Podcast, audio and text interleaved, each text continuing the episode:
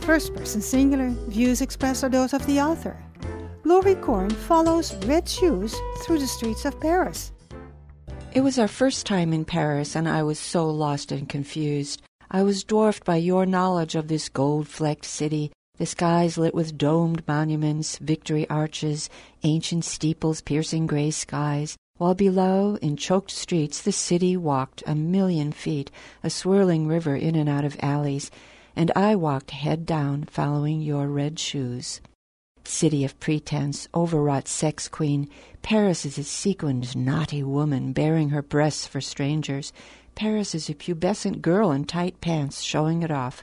The world expects it. To titillate is her job. Lovers in the park are co conspirators, entangling themselves on benches in audacious lovers' poses. Hélas, back home, I had become a country wife, my world grown narrow.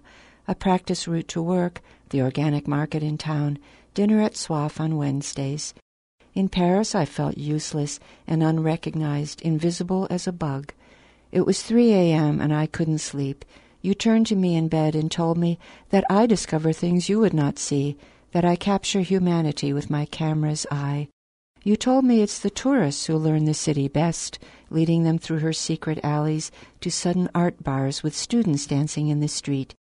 You told me that at first you too used to feel lost here. You gave me credence in Paris, and I knew the next time she would be mine.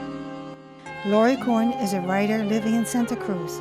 If you would like to share your opinion or stories, send 240 words to first person singular at ksqd.org. For first person singular, this is Matilda Rand.